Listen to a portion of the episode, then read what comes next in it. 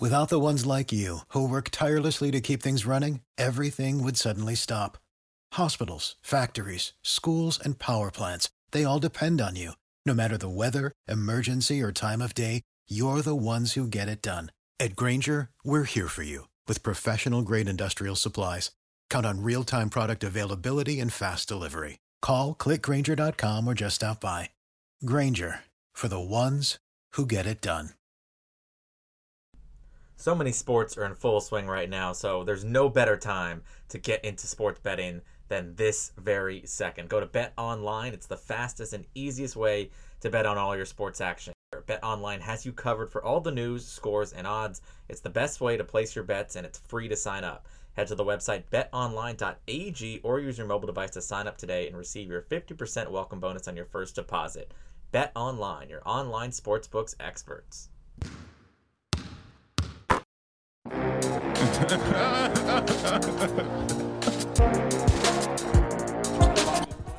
welcome everybody to a brand new episode of the Believe in Clippers podcast. Jesse Cass here with you as we have a fantastic show on deck. Eric Pincus, who writes for Bleacher Report, Basketball Insiders, he's a contributor on NBA TV, all over the basketball landscape. We're very excited and lucky to have him on the show today. He's going to help us break down the end of the regular season, going forward into the playoffs for the Clippers, who end as the four seed with a matchup with the Dallas Mavericks. We're going to cover all of that and get into all the minutia of the playoffs for the Clippers coming up. Quickly before we do, want to let you know if you enjoy the show, please rate, review, and subscribe on Apple. We're also available wherever else you get your podcasts and at Believe.com. So with all of that said, as mentioned, the Clippers uh, kind of finagled their way into the four seed. They decided to prioritize rest for their stars and some of their players who've been banged up throughout the year. And uh, with that, uh, we're able to drop some games to the Rockets and the Thunder to put themselves in the four seed in a matchup with the Dallas Mavericks. You know, it could be a toss up which matchup was better for the Clippers. You know, they've really handled Portland pretty well, but they obviously felt comfortable with the matchup versus Dallas. And I think what most people have been pointing out, they put themselves most likely on the opposite end of the bracket as the Lakers, where they would potentially meet up in a conference finals rather than the first or second round. That, of course, still to be determined a little bit with the Lakers in the play in game. It's widely expected they'll probably be able to handle Golden State and get that seven seed, but they could always end up losing that first game, end up as the eight seed, and then it could be a potential Clippers Lakers if they're able to advance in the second round. So a lot obviously still to be determined there, but the Clippers, a rematch of last year's match with Dallas. Of course, the Clippers won that series in six games last year. They were up big in pretty much every game in that series, uh, including a 154 111 win in game five. But Luka Doncic, he of course had that big buzzer beater and the double overtime win in game four. Uh, had huge numbers throughout the series, so they'll have to contend with him again in a Dallas team that's still locked and loaded with shooters. They don't have Seth Curry anymore, but they do have a little more defense with Josh Richardson. So a lot of interesting things with that matchup and to see how the Clippers can do, who of course have a lot of different personnel than they did last year as well, and a new coach in Ty Lue. It's all stuff we talk about with Eric Pincus right here on the Believe Podcast Network, so we're not going to waste any more time. Here it is, my conversation with Eric Pincus on the Believe in Clippers podcast. All right, we're now joined here on the Believe in Clippers podcast by our guest, Eric Pincus. You might know him from Bleacher Report, NBA TV. He's been all over the map, and we're very excited to have him here with us this week. Eric, thanks so much for coming on the show. Oh, thanks for having me. Happy to do it. Yeah, we're obviously uh, in a very exciting time in in the NBA with you know the regular season just coming to an end last night. We have the playoffs pretty much set with the play-in games coming this week, and and of course for the Clippers, it's uh it's a rematch with the Dallas Mavericks. Uh, just from this year, or just from the end of this regular season, what did you see in kind of the chaos of of the past few days with kind of the tankathon, with the Clippers being part of that, and a lot of teams kind of positioning themselves uh, to be where they want to be in terms of seeding? Well, ha- has a team more successfully tanked than the Clippers the last two games? They lost to the Rockets and to the Thunder. Like the, the these teams are t- they've been tanking a long time. They're playing guys who are borderline NBA players, and and I like I I mean I like when teams give young players an opportunity to play, an opportunity that they would never get these kind of minutes. So I I don't hate what they're doing. I get it. But for the Clippers, they definitely manipulated the system a little bit. And it reminds me of days gone by with Mike Dunleavy. He did the same thing and tanked around and, and avoided certain seeds and certain matchups. Uh, I don't, I'm not a big fan of that. I, I, you can argue it, it, it angers the basketball gods or whatever you want to say. Eh, it also, I mean, matchups matter. And uh, if you draw the Lakers right away, you could argue uh, Jared Dudley made the point like we're not quite ready yet because physically they you know maybe it's better to get the Lakers early. Uh, maybe now the Lakers and Clippers meet in the conference finals and the Lakers are rolling and it's a harder battle for the Clippers. But then the Clippers also have their own issues like like health. You know, Serge Ibaka just came back. Uh, we know George is going to play through pain. He's been p- paying you know toe pain for some time. Kawhi's got a couple of things. Eh, everybody's a little banged up, and maybe more so this season than usual because of the compressed schedule. And so you uh, know, the Clippers did what they felt was right. I don't love it. Uh, I think there's a lot to to you could say, oh well, they're you know they don't deserve this side or the other thing because they. I'm not going to take a strong take and say, oh, they this is not the heart of a champion. They did what they did. They still have to get through Dallas. That's not an easy thing. They still have to get through the next series they have to keep winning, keep winning, and it's going to be a tough road no matter how you do it. They manipulated things a little bit. Eh, I don't. Maybe they they probably deny it publicly, but come on, we saw what they did. You don't lose to the Rockets and the Thunder if you're not trying to lose to the Rockets and the Thunder. Yeah, I mean, anytime Daniel Oturu has 21 shot attempts in a game, you know that you're not really going for for the win necessarily. But but you touched on something there with this team, and and it's a lot of teams that have dealt with it. But trying to get their health right going into the playoffs. And you know, there's no question they, as you said, manipulated things. But but how important is it for them? Do you think that you know getting these guys right? Paul George playing through the toe injury, Kawhi Leonard with right. his little nicks and knacks, and getting Ibaka and some of those guys back. Well, I mean, if you don't have the the healthy players, you're like it doesn't matter. Like we could look at the team on paper and say this team should beat this team, but if Paul George is at 80% and Kawhi is at 75 and Serge is at 40. And, and I'm just making up numbers, yeah. you know, but the, we don't really know. Uh, Serge in his first game back looked like he had a lot of energy. That that's kind of an emotional thing playing off of adrenaline, but how does his body respond and and do they get time to get some practices in? And, and that's what's a little different about playoffs. When you play 82 or 72 games this year, uh, teams don't really have time, the coaching staff, the the players to really practice against the team you're about to play. It, you don't. You might go through a shoot around, and I've been at shoot arounds, and I've seen uh, teams like they'll run through three or four sets that the other team runs and like with their second string will run it and their first string will have to you know they'll and it's like a the point the coaches will point out things i've seen that with the the clippers and the lakers and and some other home teams uh i'm trying to think who else i've seen but mostly lakers and clippers i've seen that kind of run through uh and you it, that's not enough. But when you get to the playoffs, it's a it's a completely different sport, and that's why they you know they call it the second season. And, and it really the playing aside, right? The playing is is similar idea. You do have more time to prepare a little bit, but forget the playing. Um, a normal playoff series, best of seven, you have the best coaches in the world. Uh, not just talking Clippers, but you know NBA coaches and the kind of resources that they have, the kind of deep staff uh, to look at the analytics, to look at tape, and see what the other team does. By the time you get to game three, at that point, everybody pretty much knows what everyone's going to do. Game four, five, six, seven, it, it, it, becomes more about will. It becomes about uh, can if you, if you can exploit a matchup difference, and if the other team simply can't adjust, then that's the that's the series. And so the Clippers have, you know, from their point of view, they have the time to get themselves healthy. Uh, they draw Dallas, who you can argue has one of the best players in the league in Luka. You know, depends on where you fall on that, but may not have the best team. I think the Mavericks can beat any single team in the entire NBA in a game. Period. Like they, you, you have a game against any team, they have a real shot to win. I don't know how much of a series winner the Mavericks are against most teams in in the West, like Utah, Phoenix, Denver. Clippers, you know, Blaze. We go down each team, Lakers, Warriors, whoever's in in the end, like if we go through, yeah, they could probably beat the Warriors. Uh, that becomes a question of like Steph, you know, versus Luka. But really, what matters now is, you know, can Dallas beat the Clippers? And that's a tough one because you've got such a good team in the Clippers. You've got a, a great player in the Mavericks and a good team around him. And I think the Clippers are just a better team. And their star power in Kawhi, you can argue, is is close. Like we could say some, you know, Clipper fans will say Kawhi is better than Luka, and Mavericks fans will say Luka's better than Kawhi. And then if you ask everybody else around the NBA, you'll get a mixed opinion. And and I, I think it's safe to say that Kawhi is more of a proven commodity because Luka's still an NBA baby um, as far as experience. But I love what Luca does, and it's going to be fun. And I, I want to see a great series. I don't want to see a short series. I want to see a long one. That's as a as a fan of the game.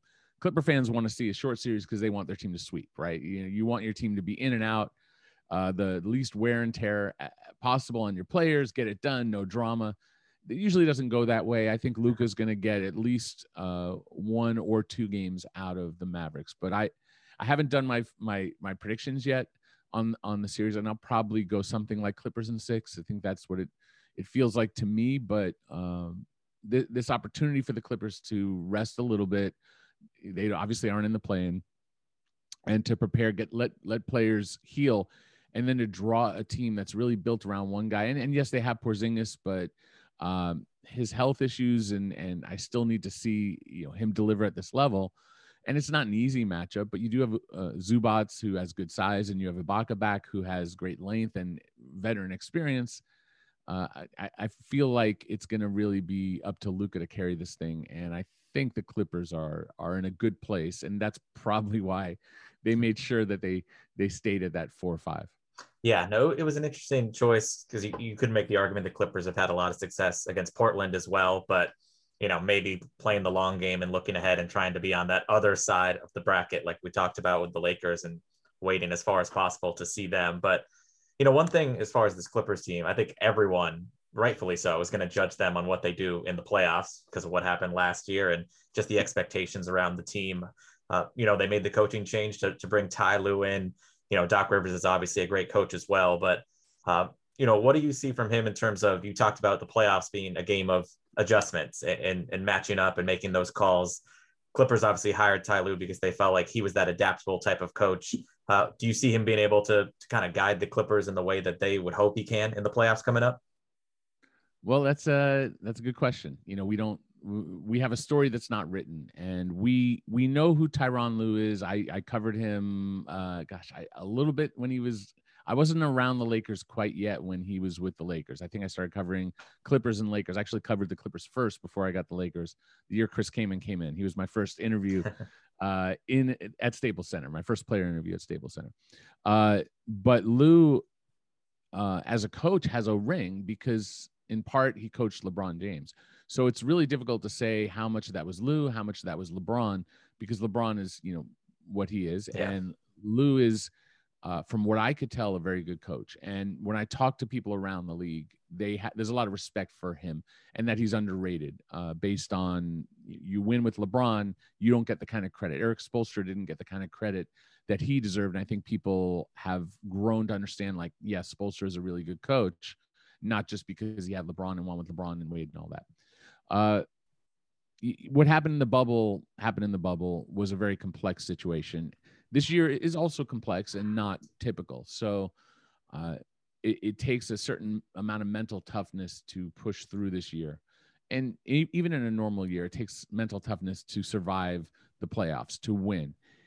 And it takes it takes uh, the experience of having done it to do it. And so every so often you get a team that hasn't done it and they get it done. And and usually I go with guys who have done it. So Kawhi is that, uh, Rondo is that, um, and there are other pieces on on the Clippers you could look at. Like Ibaka's been he hasn't doesn't have the ring, but he's been to the, the finals before and. Uh, has had a great career. Uh, actually, yeah, no, he won. He did win with Toronto. Yeah, he so, was yeah, with Kawhi there as well, right? So, um, so you've got more of that championship DNA plus the coach, and and Doc had it, of course, with with uh, Boston. But I think, you know, Doc's tenure with the Clippers had kind of peaked and it was time for him to move on. And that's not a judge of how good of or bad of a coach he is. I think that Doc, in certain moments, made maybe the wrong not I don't know about the wrong choice, but the choice that didn't work, right? And maybe if you made a different choice, that one also wouldn't have worked, and maybe the Clippers were just not going to win in certain situations. Uh, but they needed something different. And he's done great, Doc. He's got the best team in the East as far as record and a chance to show that, you know, maybe it was the Clippers and it wasn't, yeah. Doc, or maybe it was the combination of, you know, Doc's been there, he'd been there too long and it was time to move on. Uh, Lue can, you know, he has a lot to show and a lot to prove to show that he, you know, he is what he is outside of LeBron James. And uh, the Clippers have a lot to prove that what happened last year was circumstantial. And uh, I think that all, all eyes will be on on Paul George uh, because he had the biggest difficulty in the bubble. He talked a lot about his feelings of you know isolation depression some level of anxiety and and i think it's very brave to talk about those sort of things and i think that that's a a good thing that he shared those feelings but at the same time you see that there are vulnerabilities and you want to think okay these guys are invulnerable superhumans who are going to go and you know win at all costs and never have a you know no, a second of doubt or concern uh, and, and, you look at Kawhi and being that Kawhi is not very communicative, I think that kind of you kind of look at Kawhi as closer to like the Terminator, like Android, like there's that personality. but you know, there's you don't see the vulnerability with someone like Kawhi, but you do see it with Paul George. So I'm I'm pulling for Paul to to have a great playoff, whatever the Clippers end up doing. I don't really pull for teams anymore, having done this long enough. But I would I, I would like to see a redemption story for Paul George, uh, because I you know I have a lot of respect for for what he's done over the course of his career so that like i don't have an answer because none of us do right like yeah. we really we need to see what it looks like uh there's that real potential clippers are better in a lot of ways than they were last year they're a better shooting team than they were uh i think that uh I, i'd been saying for two years that they don't have a point guard and that's a problem uh and that uh, patrick Beverley's a good defensive player he's a, a pro better than i think better than uh, a lot of people around the league think at shooting. Like he's a, a decent catch and shoot guy. Yeah. Uh, and but he's not a point guard. And when you Reggie Jackson, marginal point guard, like more of a scorer who can get some assists. And so when you have someone like Kawhi and Paul George, and you're asking them, as Doc did, to just have kind of like this egalitarian offense where the ball just moves where it's supposed to.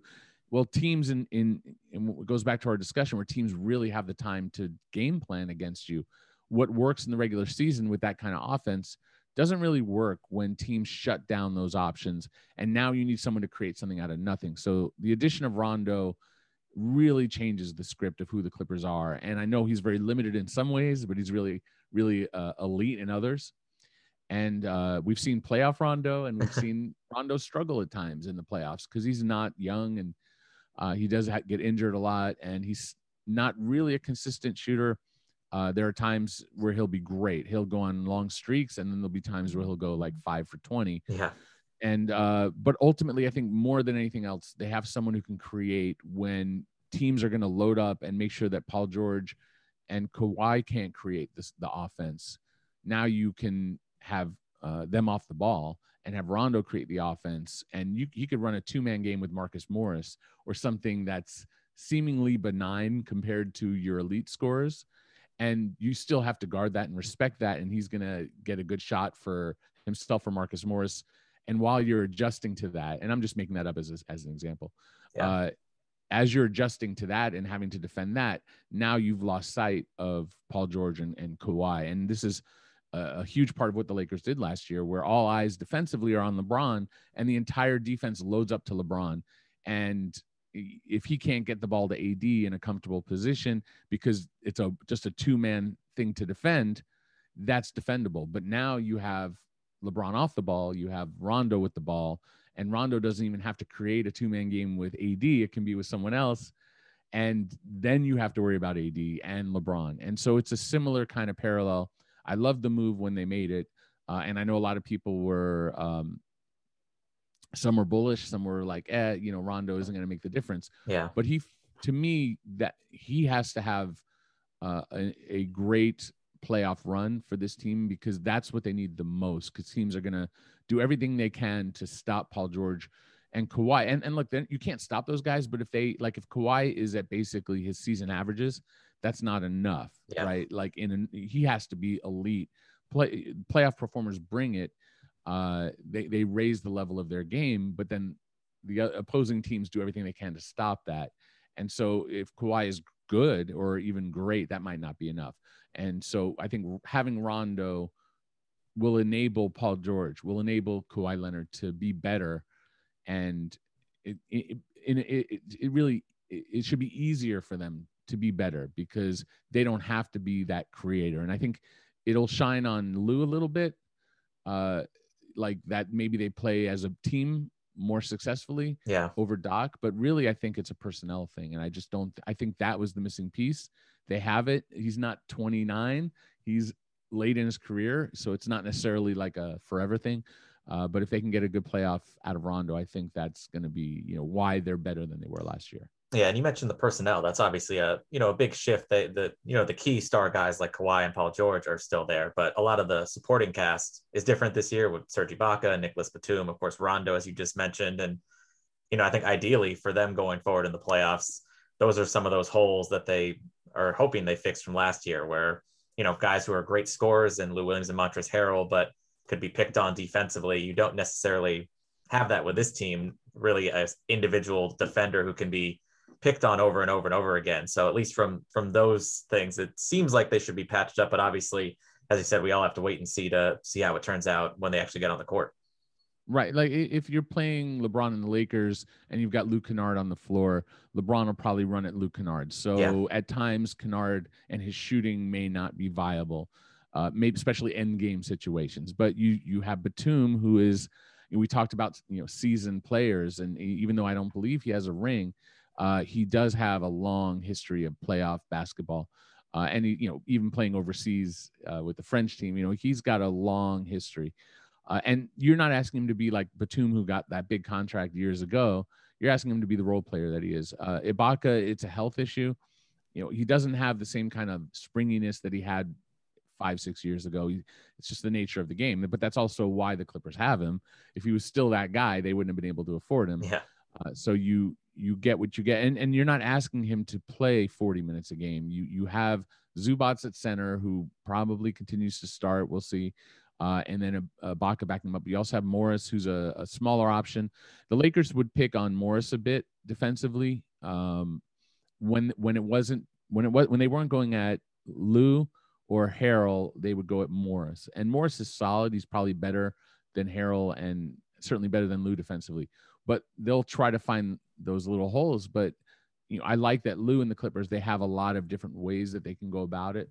And I just think they have a better team from personnel perspective uh, across the board, but you know, as a two-way team. Like it's not yeah. just an offensive team. I think they relied on the the idea that Kawhi is a great defender and uh, Paul George is a great defender, and so they didn't necessarily round out and and Beverley you, they didn't necessarily round out the rest of the roster in, in the previous year, and and that's not uh, you know it's hard to build a roster.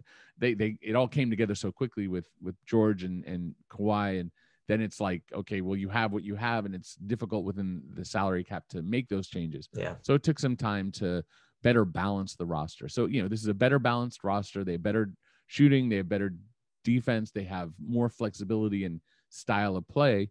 What you lose, you do lose that elite scoring of Lou Williams and and the elite scoring of what Trez can do from his position.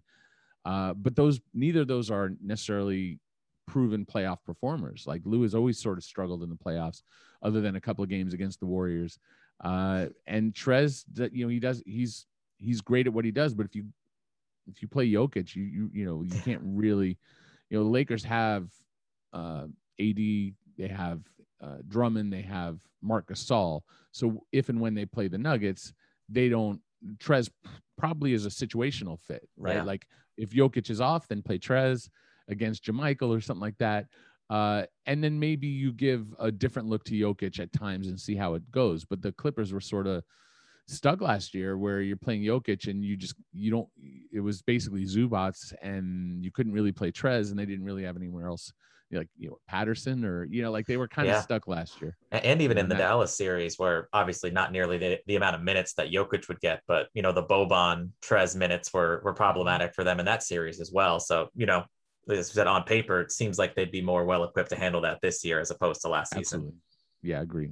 Definitely, Ibaka can play four or five. Yeah, and, and you, they're just they have choices, and they have choices that they didn't have last year. So uh, that's that's all you want as a coach is to be able to play uh, multiple different ways big small fast slow whatever you need to do and to have the personnel to do it and it's not it, it, let's say Lue finally, you know, his first real year gets the, the, Clippers way past where Doc got them, you know, maybe the finals, maybe the conference final, whatever. And there'll be a lot of, and there'll be a lot of people saying Doc this, that, and the other thing, but you know, some of it was personnel. And to be fair, Doc had a hand in personnel for a really long time, so some of that is his fault too.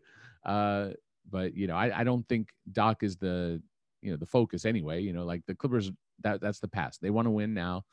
Uh, but when we look back, um, I don't know if it's that Lue's a better coach, if the Clippers have better success, or just that the team has a. I mean, they're legit a better team right now. On paper, they're a better team, and so whoever the coach is, yeah, that matters. But I think having a better team is why they would do better than they did last year. It's kind of obvious, right? You have a better yeah. team, should do better. Yeah, I think most coaches would tell you though they always prefer more talent in a, in a better roster. So that's you know obviously Doc, as you mentioned, doing very well with, with Philadelphia this year as well. Um, you know, for the Clippers rotationally this year in the playoffs, it seems like they're kind of settling on a nine man rotation. We know this year they've had so many people step up with, with all of their injuries, but you know, that leaves guys like, you know, Terance Mann, you mentioned Luke Kennard, uh, you know, even Reggie Jackson, of course, has been a big part of the team, maybe in a reduced role. What do you see their rotation being in the playoffs? Maybe just obviously in this Dallas series to start, uh, but, but kind of going forward and who are the key guys for them who get, you know, the big minutes? Well, I mean, it'll it'll vary series to series, but generally speaking, obviously you're going to have your your top two stars. Uh, you're going to need Zubac to play well because of of Porzingis and you're going to need to match up that size with Ibaka and and Morris as best you can, and then defensively Batum to help guard uh, against uh, Doncic. I think he's an interesting choice in addition to Beverley and and the two stars. So yeah. that that's kind of the core as I see it. Um, but then you need Rondo in there, and maybe Rondo isn't this series. Yeah, you know what I mean. Like it might he may not be the most important piece in this series. Uh, I don't know if if the Mavs are good enough defensively to really force the Clippers into a tough situation where Rondo is as important now. Uh, but they're gonna they're gonna need Rondo in the minutes, probably over Reggie Jackson, in my you know in my opinion, to kind of build that chemistry that they need to have. So uh, Kennard is kind of uh, you know like you play him where there's opportunity. I think it's important to keep him in the rotation. Uh, I don't know if he's as important in this particular playoffs. And then you've got Demarcus as another option. Yeah. Uh, for when you, I mean, he's also someone who's been to the finals and has a lot of real talent when it comes to offense. And you know, he's limited compared to what he used to be, but that's that's fine. Uh, so there's minutes and I think opportunity there, especially uh, if you're running into foul trouble at, against Porzingis. Uh, but you just want options. You, have got Reggie Jackson as a as a spark plug. I don't know exactly how they find minutes for Mann, who's been really good, and and that's just the the nature of things. Uh, when you're trying to win, younger players are probably going to have to sit. I don't. I mean, other you know, Coffey, Ferrell, like uh, Turu, uh, you know, all these young guys are probably going to have to wait and, and, sit it out. I don't know who else I've I've left out, but by, by and large, I think that's the the core rotation. I don't know if there's room for Patterson other than uh, you know spot minutes. Yeah, but really it's the two stars and then filling in defensively around them. I think offensively, the first series shouldn't be as challenging for the Clippers. I think that their offense will be fine. I think the harder part of dealing with Dallas is is that they spread the floor with so many shooters around Doncic, who is so great at getting into the paint and kicking it. He's a similar to LeBron. Yeah, uh, and obviously they're different uh, body types. You know, LeBron is is just so physically overpowering athletically that when he gets to the basket, there's nothing you can do. But you watch Luka, and even though he's not quite as quick or he's not quite as explosive, he really does a brilliant job of getting into the paint and creating rotations that he hits, and he's not afraid to score and go to the basket, uh, and he finishes well. So you know, he's a he's not LeBron, but they're the same style of player. And it, it goes back to the Magic Johnson tree of how, you know, a, a, a gigantic point guard, like a six yeah. foot nine, six foot 10, six foot seven, whatever, uh, six, eight, those, those big point guards who create problems. That's who, that's who, who Luka is. That's what the Mavericks are built around. And then Porzingis is seven foot three, I think, or seven, four, something like that uh, and he can hit the three and and and is a problem. But they mostly it's just shoot like Maxi's a shooter, uh, Tim Hardaway Jr. Uh, you go down the list, they just they spread the floor really well. That's who they, you know, the what the Mavericks aren't is a team that can play a lot of different ways. They're kind of the way they play. They play the way they play with an elite guy playing that way. And as much as teams try to stop their one way, they don't. Yeah. Because it's really hard to. And so, like I said, I, I would probably pick uh, Clippers in six because I do think Luka will will do things because no matter how good you are, it's it's almost impossible to stop certain players. But I feel like it might be a cl- closer to a five than a seven. You know what I mean in the yeah. Clippers way?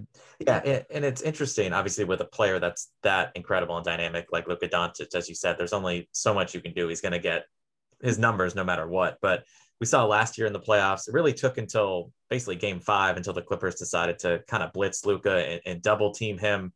You know, that obviously presents its own set of problems with all the shooters you just mentioned. But is there a best way to go about him? Is it just switching up coverages? um, making it as tough as possible. What's the best way to defend Luka in this Mavericks team? Yeah, I mean, there's the there's there are obviously different schools of thought. Uh, one is let Luka not let, but you know, let him be a scorer. Yeah. Make him a scorer. You you want LeBron to be a scorer more than you want him to be a playmaker. Uh, there there was an argument on on Kobe.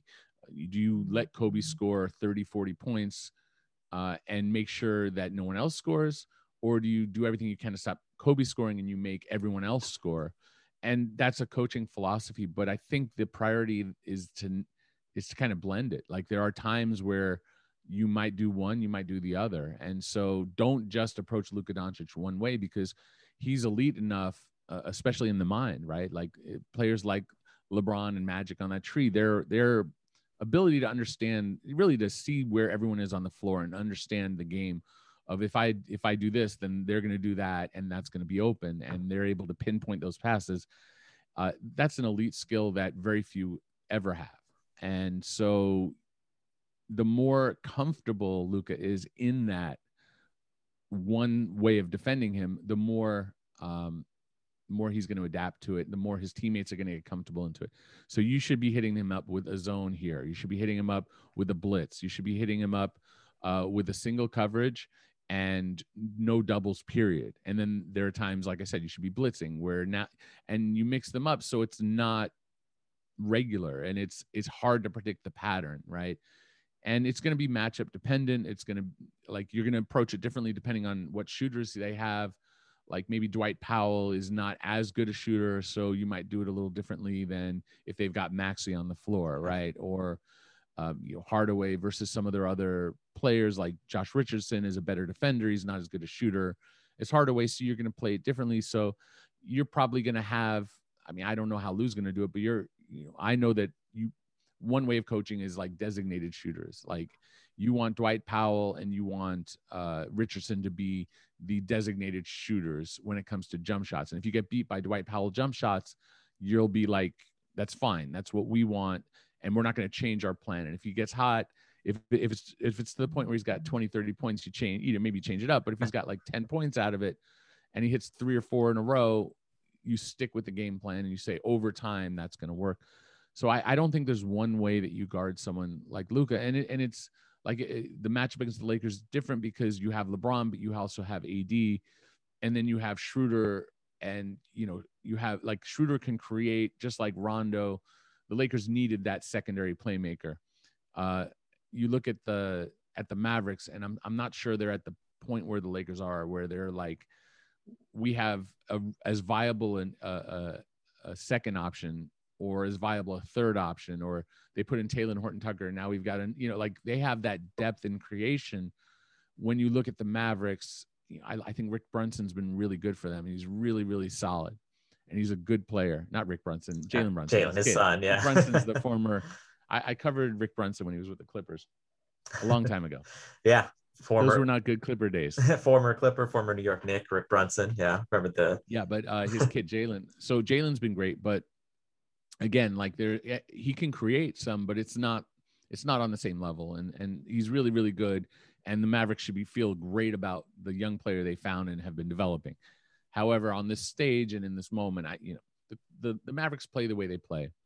I don't I don't I look at the the the variability that the Clippers have in personnel to defend that, and I, I and they're shooting to go with it so that you could still have defenders and have shooting on the floor and have creation, be it with your stars or with Rondo. and I just I like the matchup. I don't think that the Mavericks have enough else to go to uh, outside of of Luka, and we just kind of talked about a lot of ways to make it at least harder on Luka. So uh, you don't need him to shoot, you know, two for twenty. Like you just need Luka to have a good game. Yeah. If Luka has a good game, then you're going to win. If Luka has an incredible game, then you might lose. And so just make sure he's not uh, raising his game to like 125, 120 percent of his usual game or 200 percent. You know, like yeah, make sure he's having like an on average game. An average game for him is better than almost anybody in the league. but that shouldn't be enough for the Mavericks to win a series if Luka is at his regular season averages. Yeah, we kind of saw that last year, right? Where I don't have the exact numbers from every game last playoffs in front of me, but in some of those losses, as you said, around his averages of, you know, still 26, 27 points. And in the games the Mavericks won, you know, a 40 point triple double with that buzzer beating win. So, you know, as you said, taking it to that that next level where he can kind of carry the Mavericks to a win or two. Yeah, yeah. I mean, you want like efficiency in the NBA is important, and the analytics movement focuses a lot on the most efficient way to score, the most efficient way to defend. Ultimately, the most important thing is to win, and so efficiency isn't really. It doesn't matter if you win efficiently or if you win inefficiently, as long as you win, right? It doesn't. Ultimately, the goal is to win, not to be efficient. Uh, but the goal would be for the Clippers is to force uh, Luka to be inefficient that's all. Like if he's going to get his numbers, make sure that they're that his field goal percentage is down, that his assist to turnover ratio is up, right? Like make sure, or rather, you know, up in the turnover department. Yeah, exactly. Right? Um, uh, to to to just force him into a, a more difficult 26 and you know a triple double with 26 points. If he gets to 30 and shoots below his normal percentage and has you know higher turnover count you probably did all right. And and and also like Luka has to be willing, you know, from his point of view, if they're blitzing him, he has to trust his teammates. And it, it it's going to come down to how well everyone else steps into their roles. And you could get someone get get very hot and and hurt the Clippers, and that can ba- counterbalance what the Clippers are doing to Luka. So he can't win this on his own. Uh, LeBron couldn't beat the Warriors on his own, right? The Clippers, they they couldn't do what they you know last year they were eh, you know hit a wall as well because it is a team game and it has to where someone's going to falter on some level be it the circumstance or the defense everyone has to step into that. I trust the clippers team a little bit more this year than i did last year uh, and i don't necessarily trust the mavericks team. And there still are those questions about you know will paul george struggle? We talked about his vulnerability I like I said, I'd like to see a redemption arc for him, and uh, I, I, don't think this series is a, a, very difficult one for the Clippers. We'll see. You know, yeah. it's like on paper, right? uh, and I could see why they made sure that they got this kind of matchup. They couldn't necessarily know they were going to get the Mavericks. Could have been the Blazers. Could have been different situations, but it was pretty obvious like how it was going to fall. Yeah.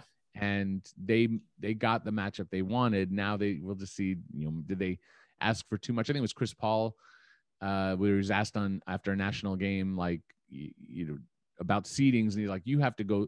If you try to pick, you end up finding that you're in a dogfight against the team you picked. You know, it's yeah. it, you gotta you gotta get through it. It's going to be hard at every level. So I, I look forward to nothing like playoff basketball in the NBA. So I'm excited. absolutely. And uh, before we let you go, obviously these playoffs are a little bit different uh, with the play-in tournament this year. Uh, we know it's got a little bit of extra buzz and excitement because of the Lakers due to all their injuries are are one of the teams involved. But uh, what are your thoughts just on you know the play-in format uh, and this new look for for the NBA postseason this year? Well, so I have a very mixed feeling about it. Uh, ultimately, it's been successful, and uh, I, I try not to be. Too, I'm more of a traditionalist myself, uh, and then I try to take away my personal feelings, and that's a big part of how I do my job as as a journalist is to not hold on to how I view things and to be open minded to change. And so it's similar to baseball where they put in the wild card and it didn't make sense to me then to like play 162 games, whatever, and then have a one game play out yeah.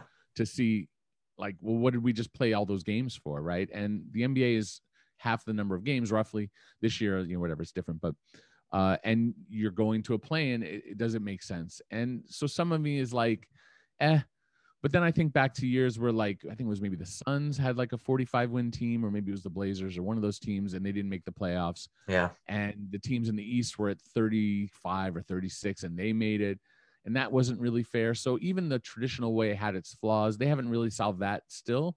There's still a little bit more uh, in the in the West where there are better teams, but this at least helps where like uh, all the teams that are at like 35 wins and above are in the running, right? Like 35 is low. Like that's pretty weak.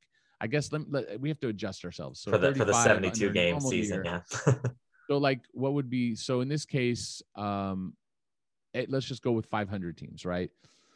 So like the Grizzlies are a 500 team. They would be uh, in the playoffs in the East. They would be the seventh seed in the East, right? Yeah. Just because the Celtics are a 500 team. So I like that they're they're in the mix. They'd be nine under the normal system. They'd be out, and the Celtics and the Wizards would be in, and the Wizards would be in with like a 47 percent winning percentage, something yeah. like that, right? So it doesn't solve it entirely. And so the teams that are out are the Pelicans, right? They they were under 500, and the Bulls were out at the exact same record. It's it, it kind of uh, helps account for that. Yeah. That you know the disparity.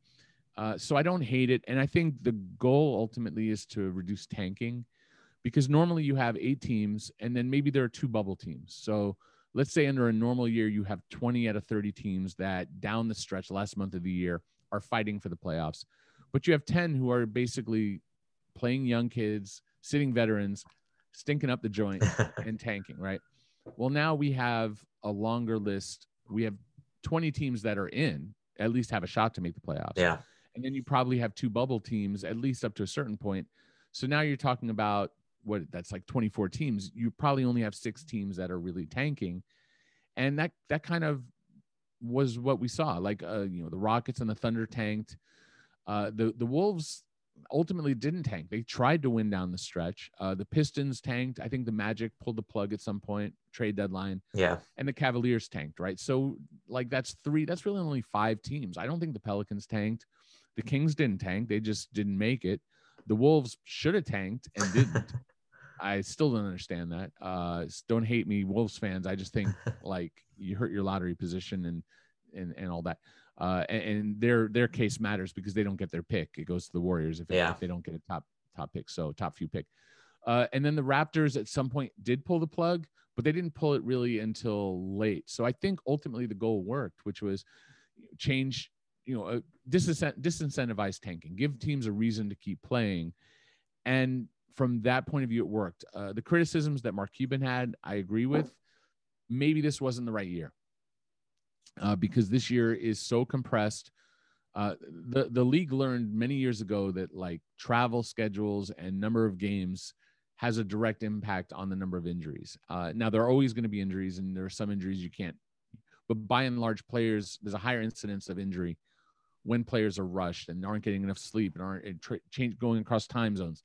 They did their best to adapt to that this year under the circumstances, but adding that additional pressure of having more teams actively trying to win, you can argue maybe giving that incentive now doesn't make as much sense as next year, giving it when things go back to normal. But you know, eh, like we're they're they're trying things. They tried yeah. something new. I everyone sort of agreed on it. So Mark Cuban was looking at it you know in the it, with hindsight 2020 vision is looking back yeah we probably should have thought about that it would push more teams to play harder. Maybe we'll have more injuries. And they did have more injuries this year. I haven't looked at the exact numbers but from what i understand the numbers are up a little bit higher. So yeah. that's not that, that's not why jamal murray is out. But maybe it is because they rushed the, the game back so quickly and he was one of the teams that was in the conference finals so he he had a shorter break than most and maybe that wear and tear plus the schedule is why he got hurt, or maybe he would have gotten hurt no matter what. So uh, we don't have like an exact, uh, you know, the, you, you make the best decisions you can. I, I ultimately am on, I'm pro plan, even though it kind of goes against a lot of, you know, how I initially felt and some of my more traditional views. Ultimately, I think it's reducing tanking, and I think that's probably the intent, and ultimately what they've, at least on the short term, have have achieved that they get LeBron versus Steph in, in the first play in is like a it's like a miracle from a ratings point of view. Yeah. Um, so it's going to be a success because we had that. And maybe next year it's going to be like, you know, no offense to the Grizzlies, but it'll be like the Grizzlies and the and the Spurs who are not big market teams, and it'll be you know the Pelicans and and the Wolves or the Kings, like teams that aren't as big, and you might not get you know these great matchups unless you're a basketball purist. I mean, I would love to see like Ja Morant versus you know whatever like De'Aaron Fox. That would be fun, Yeah. right? So it's you know, it, but from a ratings point of view, that might not uh, hit as much as LeBron versus Steph. So from the league's point of view, it's a great result.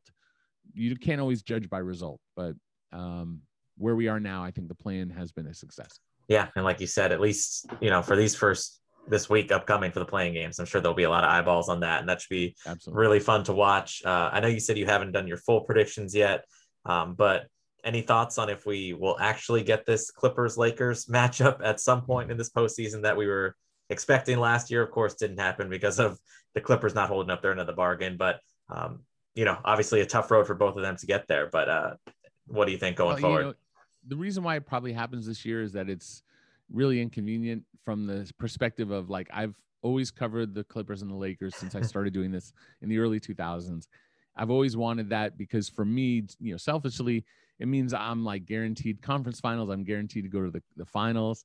I always want the two of them to play. It gets me more opportunity to cover the the, the league in person. Yeah. And like a finals, a conference finals where you have seven games in LA, but like the coverage right now in person isn't really what it is. Like, Yeah, There's no locker room, uh, the networking, all the kind of stuff. It's really like it, it's like basically Zoom, except you're there and you're zooming. You know what I mean? It's like that's like how my kids are doing school basically. It's either Zoom from home or go to school and sit in a classroom all day, one classroom on Zoom, doing it like it's no different. Like you might as well just stay home Yeah.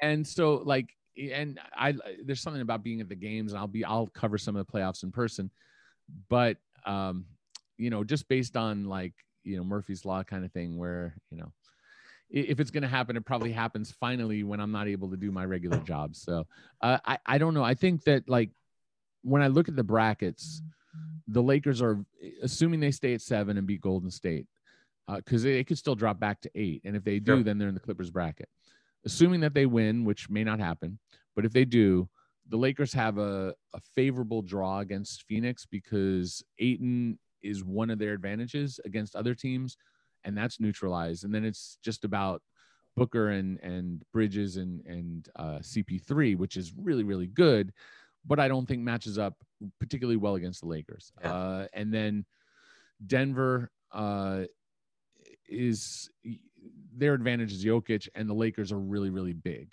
And so, where I think you hurt the Lakers is where the Clippers are strong, in that they have really big forwards who can score. It's harder for uh, the Lakers. Their their Lakers are better at guarding guards with like Caruso and Schroeder and uh, and uh, KCP Yeah. and even Talen Horton Tucker, better on guards.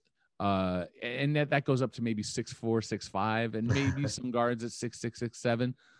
But when you start getting up to Paul George and and Kawhi, now you're relying more on Kuzma, who has been really, really good for them defensively compared to where he was. But he's probably not like a lockdown guy at this point. He's definitely solid, whereas he used to be a deficiency. Now Yeah. he's solid. And then you're asking LeBron and AD to to have to take a much bigger role defensively against the Clippers, against a bigger team like that. Uh, I don't think Dallas gets past the Clippers, uh, and then really that leaves, assuming that Portland gets knocked out uh, by the time that you know we see deep into the playoffs. The only wild card there is Utah, Yeah. and uh, that's a tough one. If Mitchell and Conley are healthy enough with their defense, with Jokic, not Jokic, uh, Gobert. Gobert Yeah. then you know they they have they have such good shooting they can really score i feel like they're still a team that we have to look at as a real threat but i do think similarly to the lakers where the lakers have a little bit of trouble guarding bigger wings i also think that uh, the jazz are a little bit i don't want to say softer but it's harder for them there uh, you're relying on ingles and royce o'neal and some of their other pieces they're good uh, but i don't know if they're they match up as well against big power wings. Uh, Utah, that is. So, uh, like, uh, Conley's a good defender at the point. Mitchell's adequate enough. Clarkson, but they're more of a team defensively, and, and they're taking away the rim with Gobert. But I think it's I think it's just harder for them with LeBron, with Kawhi, with uh, Paul George. So that's the wild card. That's to me is the main impediment for the Clippers. Uh, I my initial inclination is to pick the Clippers, especially with the question mark of Donovan Mitchell's health. Uh, maybe we'll know a little bit more as we get deeper into the playoffs. And Mitchell's great, and he's out there scoring 35 a night. He was great in the playoffs last yeah. year. So I don't know if we'll get to Lakers Clippers, but I think on paper that's what it should be in the conference finals. I think that's probably what I'll diagram out when I do my pre predictions before I see any games. I'll probably have Lakers Clippers. I'm I'm not uh, I don't know if I you know at this point the Clippers still have more to prove. Yeah. Uh, because of what they did last year and what they didn't do last year. And so I, you know, at this point, I know this is a Clipper show. I'd probably pick the Lakers over the Clippers. Yeah. Uh, in all honesty, but at the same time, it's not like one of those predictions where I'm mass like I'm more confident in the Clippers over Dallas than I would be in the Lakers over Clippers. I think the of all the teams in the West, the Clippers are the most difficult for the Lakers. That's the toughest matchup. And I, I think it'd be safe to say that the Lakers probably view it that way as well. They probably won't admit that. but I think that they look at the Clippers as probably the best team against them and the toughest team for them to match up against. So we would get a, a really good series. I think it, it becomes a question of like the Lakers have proven they can do it. Yeah. The Clippers haven't yet. And so I almost always go with that. Like I, you have to prove it to me. And Kawhi has proven it to me before, but this particular group hasn't proven it yet. But the addition of Rondo, Serge, and some of uh, you know, other guys who have done it, or at least have gotten close enough and, and have done more. I, I think this, the Clippers have their best opportunity now than they probably ever have to date. But um, we have to see it play out. And until we do, it's all theoretical. So yeah. I, I look forward to being right or wrong. and uh, I, I, stand by my predictions, whether I'm right or wrong. Yeah, absolutely. And, and like you said, the, the Lakers, they're defending, they're the defending champs. So they, they get that benefit of the doubt, but regardless, uh, as you mentioned, best time of the year, NBA playoffs coming up. Eric, thanks so much for joining us. Obviously, uh, for anyone out there, letting them know uh, you, of course, can be found with your articles on Bleacher Report teaching at the the sports business class, Basketball Insiders, NBA TV. You're all over the map, and we, we, we as you said, really appreciate you coming on the show. Of course. Yep. You could always follow me on Twitter at Eric Pincus, E R I C P I N C U S. That's usually the best way to reach me, and I post all my my stuff there. But I'm looking forward to the playoffs. Uh, I have a lot of respect for the Clippers. They were the first team to let me in the building uh, when I started as a young reporter. So uh, I was there during the Sterling era. I've been around them for a long time. I have a lot of uh, respect and appreciation for a lot of people in that organization. So uh, I, I I've gotten to a point where I root for people I like.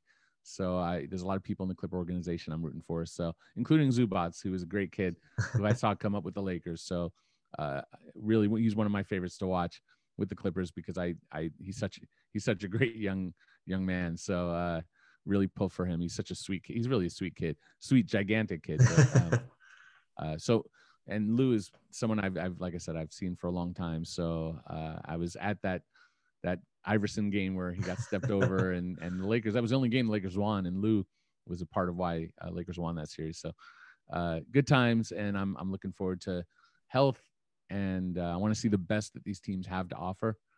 I want to see them play it out. And I want to see the best basketball we can. So rooting for health and rooting for competition. Absolutely, that's the way to be. Let's yeah, as you said, keep everyone healthy on all teams through the playoffs and hope for a for a great run. Uh, Eric, thanks so much again, and uh, we appreciate the time. All right, anytime. Thanks, Jesse. So that's going to do it for this week's edition of the Bleav in Clippers podcast. Once again, a huge thanks to Eric Pincus for taking the time and coming on the show. As he mentioned, be sure to follow him on Twitter at Eric Pincus and follow all of the great contributions he makes across the basketball landscape, including on Bleacher Report and NBA TV, among other things. So, big thanks again to Eric, and a huge thanks to you once again for tuning in right here on the Bleav Podcast Network. Clippers open up their playoff series against Dallas this weekend. Still be still to be determined whether that'll be Saturday or Sunday, but it'll be one of the two, and we will have you covered for it all right here in the Bleav Podcast Network. So make sure you're subscribed and you're following along with us on Twitter as well. So That's it for this week's show. We'll be back with much more, getting ready for the playoffs. Clippers and Mavs coming up. Should be fun. Until then, thanks for tuning in. Jesse Cass signing off on the Bleav Podcast Network, LA's number one sports podcast network, and the only place for the show for every team in LA and more. We believe in our LA team. Do you believe? Go Clips in this episode brought to you by Bet Online.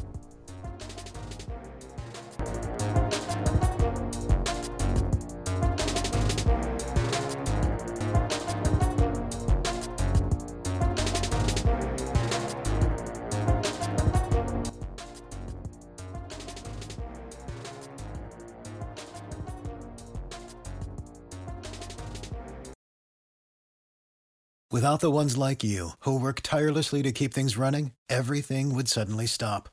Hospitals, factories, schools, and power plants, they all depend on you. No matter the weather, emergency, or time of day, you're the ones who get it done. At Grainger, we're here for you with professional grade industrial supplies.